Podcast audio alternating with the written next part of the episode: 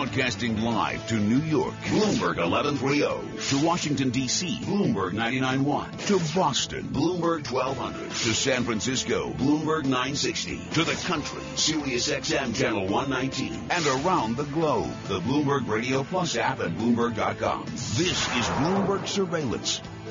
Good morning at 7.30 on Wall Street. I'm Michael McKee along with Tom Keene. Um, interesting stories out this morning as we get back to um, the markets on the uh, really the the second day of trading for the quarter, but uh, kind of feels like the first since it's a Monday. Bats, global markets pricing its IPO, 11.2 million shares, $17 to $19 a share.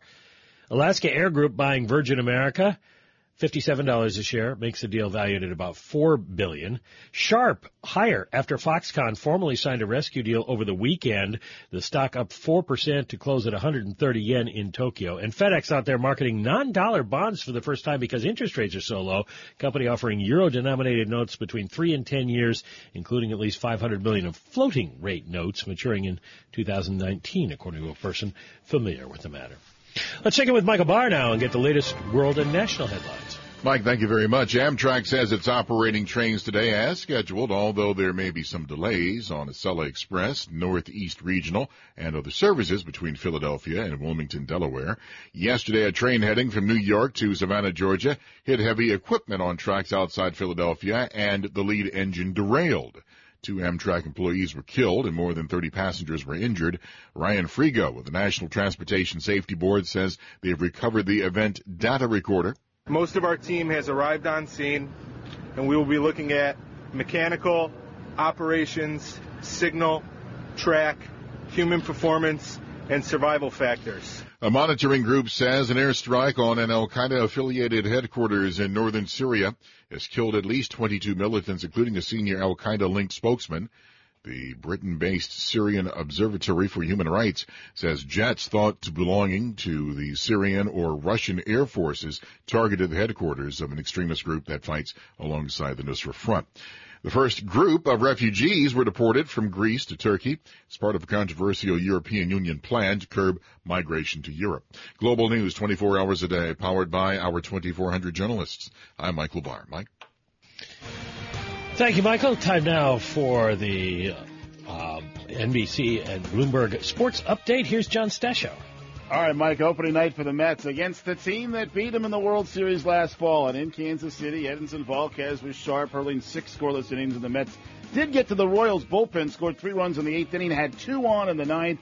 But KC closer Wade Davis struck out David Wright, then Yoenis Cespedes. The Royals hung on four to three. Matt Harvey took the loss. Can't blame him for Kansas City's first run. That was on Cespedes, who had his fielding woes in the World Series and who in the first inning last night dropped a routine fly ball. At what could be a chilly stadium today, opening day for the Yankees, Yanks and Astros, just as it was in last year's wild card playoff. Same pitchers as that game, Masahiro Tanaka and Houston Cy Young winner Dallas Keuchel. Knicks set out Carmelo Anthony and Kristaps Porzingis. They battled Indiana but fell at the Garden 92-87. The Nets set out Brook Lopez and Thaddeus Young. They both won't play the rest of the season.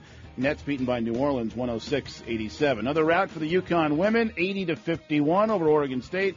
Huskies will seek an 11th NCAA championship, fourth in a row.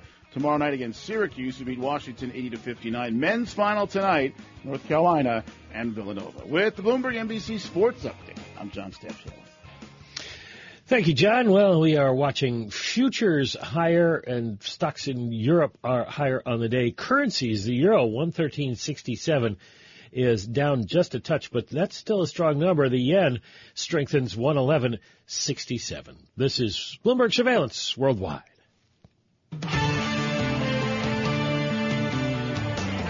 Welcome back to Bloomberg Surveillance. I'm Michael McKee along with Tom Keene. And as I mentioned, uh, futures trading higher with the S&P E-mini futures up six points now. We're adding uh, to gains three tenths of a percent. Dow futures 37 higher, two tenths of a percent. The Stoxx 600 in Europe is up four points right now, 1.1 percent. The DAX at 100 uh, is up 111 points, 1.1 percent as well. So a strong start to the second quarter. This the second trading day of the second quarter. Time now for the Bloomberg NJIT STEM report brought to you by New Jersey Institute of Technology, investing more than $110 million a year in applied research to solve problems and improve life. Learn more at storiesofinnovation.njit.edu. Here's Bob Moon. Michael, good morning. Here's what's making news in science, technology, engineering, and math. Another hard lesson that technology is not always a business's friend. A massive leak of data from a Panama law firm has exposed 11.5 million records outlining the creation of more than 200,000 offshore shell companies dating back 20 years. And in the process, it's embarrassed politicians, celebrities, and criminals around the world. Consider this. What sounds like a huge amount of documentation these days can walk out the door of a company on a hard drive smaller than a pack of cigarettes. Apple's latest attempt to crack the smartphone market in India by selling used phones is meeting a wall of resistance. The iPhone maker is seeking permission to become the first company allowed to import and sell used phones in the country. Its second attempt in as many years. This time the stakes are higher and a growing number of industry executives are fighting the move, warning government officials in private that it'll open the floodgates to electronic waste and make a farce of Prime Minister Narendra Modi's Made in India program to encourage local manufacturing. And Google confirms it has removed a Taliban developed online app for Android smartphones aimed at increasing the militant group's visibility worldwide. The launch of the app was reported on Friday by a group that monitors jihadist social media. The app included content such as official statements and videos from the Taliban, which has waged a jihad in Afghanistan for more than 14 years. And that's this morning's Bloomberg NJIT STEM report. Michael. Bob Moon, thank you very much. Well, last week the uh, S&P 500 finished up by 1.8%. Uh, People getting a little bit more confident about the direction of the stock market. Katie Stockton is not one of them. Uh, she's uh, the chief technical analyst at BTIG, and she has a note out from over the weekend that uh, raises a question of whether or not analysts and investors are overly bullish about the way things are going. Uh, I would call you our black cloud for the day, but the weather is going to take precedence there, Katie. So we'll just uh, say, yeah. say you're the second downer. right. um, why? What? What is concerning you? You know, for me, it, it's gone a little bit too far, too fast. So obviously, the S&P 500 is now up about 14.5 percent from February's low, and, and to me, the momentum is still there, and yet it's really kind of fallen off in the past week or so.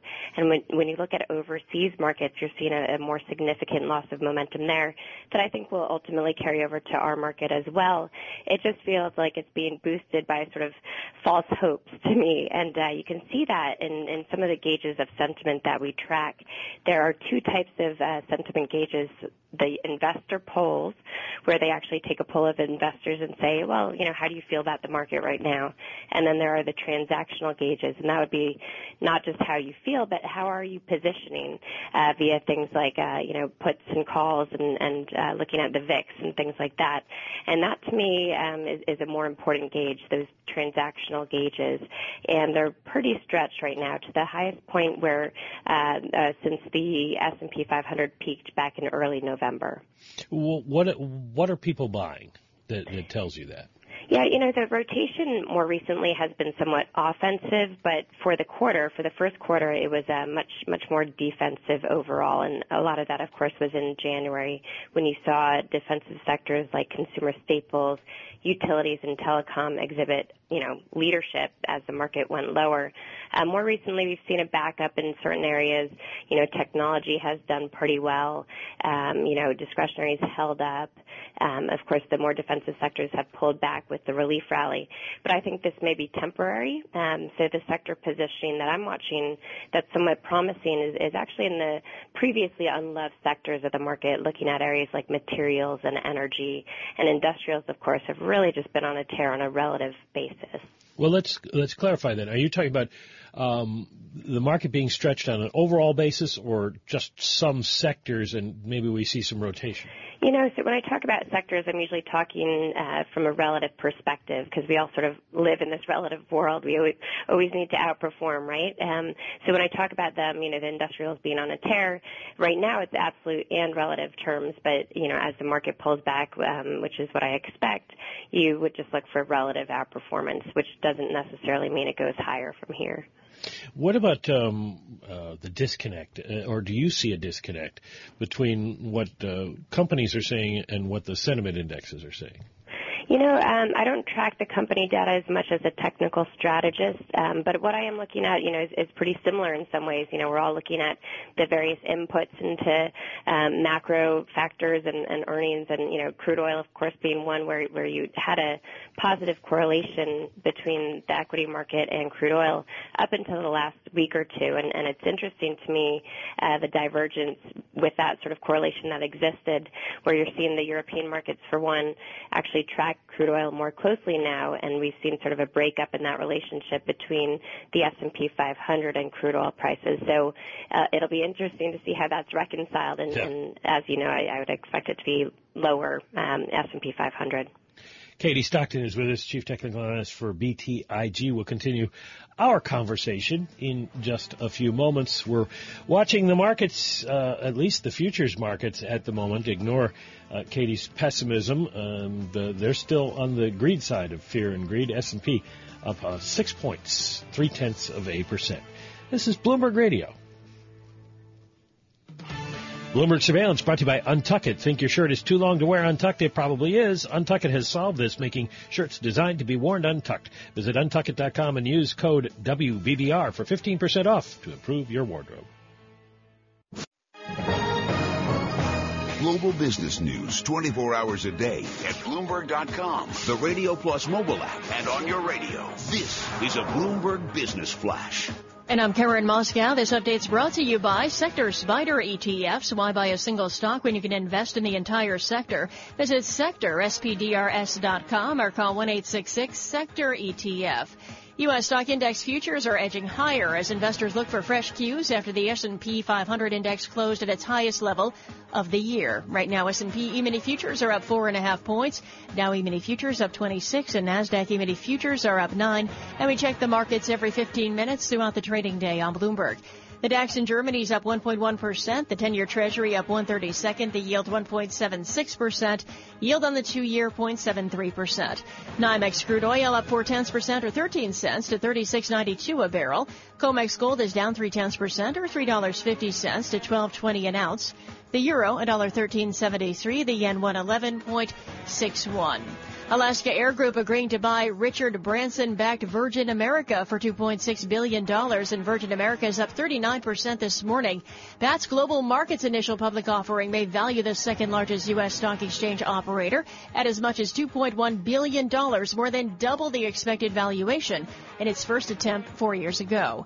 And Tesla Motors up almost 4% after Chief Executive Elon Musk said pre-orders for its Model 3 electric car reached 276,000 by Saturday night. That's a Bloomberg Business Flash. Tom and Mike. Karen Moskow, thank you very much. We're talking with Katie Stockton, the Chief Technical Analyst for BTIG, who is uh, somewhat pessimistic about the outlook for equities. And uh, let me clarify, over what period? I mean, when we talk about overly bullish uh, signals being sent and a pullback in sight, how long would that last? Are we, are we way oversold, uh, overbought here? So we have signals both on the short-term time frame and also the intermediate-term time frame at this stage in terms of how widespread overbought conditions have become during this backup in, in the S&P 500. We're actually at the point where I believe it's 93% of the constituents of the S&P 500 are above their 50-day moving averages. So it's uh, it's not really a sustainable level. So your first inclination is to have a bullish takeaway from that, and, and a lot of people do right now, it seems. Uh, but in reality, that level is um, really quite overbought or overextended, and, and not likely sustainable beyond, you know, days. Uh, so so it's really a short-term call from measures like that. And then when you look on an intermediate-term basis, certainly momentum has improved. Um, you know that suggests that maybe we could make a higher low relative to January and February. That would be, you know, to me, best case mm-hmm. scenario. Mm-hmm. Uh, but certainly the overbought conditions are, are quite widespread. They affect uh, more than 50% of the S&P 500 at this stage. Katie, did a lot of work last week on the technical construction of oil, and the answer mm-hmm. is I kept coming back to the word indeterminate. it's almost a no man's land, a range bound wither this way, wither that way. Which wither way is the wither? Yeah, so So I think it's, you know, the price action, which I call backing and filling, yes. is part of a basing phase. And so the reason I say that is because momentum sort of improved over time as crude oil is finally stuck in the mud here. So to me, this backing and filling is part of a bottoming process with an emphasis on process where it doesn't necessarily you know, get that V bottom and go straight up, but rather we get a series of, of rallies and retests. And, and indeed, right now we're in this retest mode. I'm looking for some support to come into play for WTI around $34 per barrel. Well, we should mention that oil has turned around since the show began. Both uh, West Texas and Brent are higher right now by two tenths of a percent. Yeah, well, yeah, they're they were weak and they've come back a little bit, but it's interesting the no man's land. Katie, tell me about the most loved thing I've seen since the 1960s, which is big cap consumer stocks. Mm-hmm. They pay dividends. They've got presumed dividend growth. How do you technically justify acquiring shares at something with a 20 plus PE multiple? That's a, that's a I mean, the, faith, isn't the it? way you can always justify it is momentum. So there are times at which really the fundamentals and, and uh, you know the chart of a stock sort of diverge, where you know the way that that stock is acting isn't really aligned with valuations, and, and those are the times where these indicators that we use can come in really handy. So looking at momentum tools, a lot of them are derived from moving averages of price. So when you look at the consumer staples ETF, for example, it still has very strong momentum and, and yes, indeed looks overextended by some measures. But, you know, as long as you stay on the right side of these moving averages, right. um, you generally do better. What is momentum? How do you define yeah. momentum? So, I mean, it's price momentum, right? So it's really just based on the price of the stock, and it, it, you know, it's sort of like the train in motion is more likely to stay in motion type of thing. So it's it's driven by, you know, investor behavior, sort of, uh, you know, that that sentiment that we're trying to gauge, um, you know, with all the indicators that we use. So it's market behavior that sort of manifests itself in this momentum, and again, you know, sometimes diverges with what we think a stock should be doing. Well, I'm looking at um, a, a, an indicator that you mentioned you look at. I don't know how much faith you put in it. The CNN Money Fear and Greed Index, mm-hmm. uh, and I'm just looking at it right now against the S&P 500, and it looks basically like a momentum indicator. It's very contemporaneous. Right, right. So, you know, a lot of the indicators that we use are more coincident in nature. Rarely ever can we find indicators that actually have a, a lead time to that. Um, usually we use relative strength analysis to get any kind of lead. Um, but, you know, with the CNN Fear and Greed Index as one transactional gauge of sentiment, that actually incorporates, I believe, seven various transactional gauges, including that VIX, including junk bond demand, various measures that I think are important. Um, indeed, it's, it's somewhat correlated to you know, peaks and troughs in the S&P 500. So the backup in that CNN Fear and Greed Index and now the elevated level that we last saw in early November, that's somewhat concerning. It tells us that the market may be a bit frothy. And then we, when you just think about the numbers, um, certainly you could, you know, justify that. The uh, you, you, said uh, when we started, you were looking at you know what's happening in the options markets, and then with the sentiment indicators. or most of the sentiment indicators telling you the same thing uh, as this uh, CNN? Yeah, I would say so, and some aren't quite as extreme. Um, but you know, really, the investor pools are showing bullishness as having increased, albeit less so. Um, so you know, it's just a matter of, of trying to understand which gauge works best for you. When you look at the VIX, um, it looks very oversold. Um, in fact, it has some counter trend signals uh, based on indicators derived uh, from uh, Tom DeMark's um, sort of set of uh, his toolbox. So I think that's kind of interesting, where you actually have oversold conditions in VIX being enhanced then by the overbought conditions in the equity market. Within this, and with the technical construction, one of the great things that people like to do is get away from short termism, look at weekly charts, look at monthly charts. Mm-hmm. Where are we in a bull market, or are we not in a bull market spanning back five or six years? Well, I, think we can safely say that the bull market that began, you know, 2008, 2009 has been reversed. Um, so, in a way, sort of a cyclical bear is still, you know, or still has a hold on on the broader market. In fact, I drew a nice little downtrend channel on the S&P 500, which broke some very important support levels in January. So, to me, you know, all you have to do is look globally as well, where where you can see these downtrends are much more pronounced. So, I think we need to work within that framework And indeed, it's always important to take a step back and look at the intermediate and long-term charts. But unfortunately, these days we're all forced into being somewhat short-term if we indeed want to outperform the broader market. Because if you miss these types of moves, you know, like this 14.5% rally off the February low, then really you're you're missing too much in order to you know outperform for either yourself or your clients. What's happening outside our borders in in other markets? Uh, same conditions.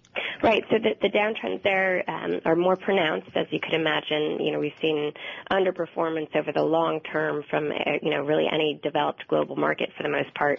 Certainly, we've seen some outperformance over the near term or the recent term by the likes of Brazil. Um, you know, and, and some of the emerging markets have done quite well very recently. Uh, but again, they they look overextended, just like our market. You know, from a short to intermediate term perspective. And you know, when you look at where there's resistance on these charts, they're they're for the most part still making lower highs on their charts and right up into some resistance in in a lot of cases based on where it broke down in January. And even the same can be said for the Russell 2000. Uh, one of the worst looking markets to me is Japan. Um, so that you know it suffered a loss of relative strength, it suffered a loss of momentum, and it, it just acts poorly. And, and I think that's a message from the market. Tom's been all over Japan the last couple of days here.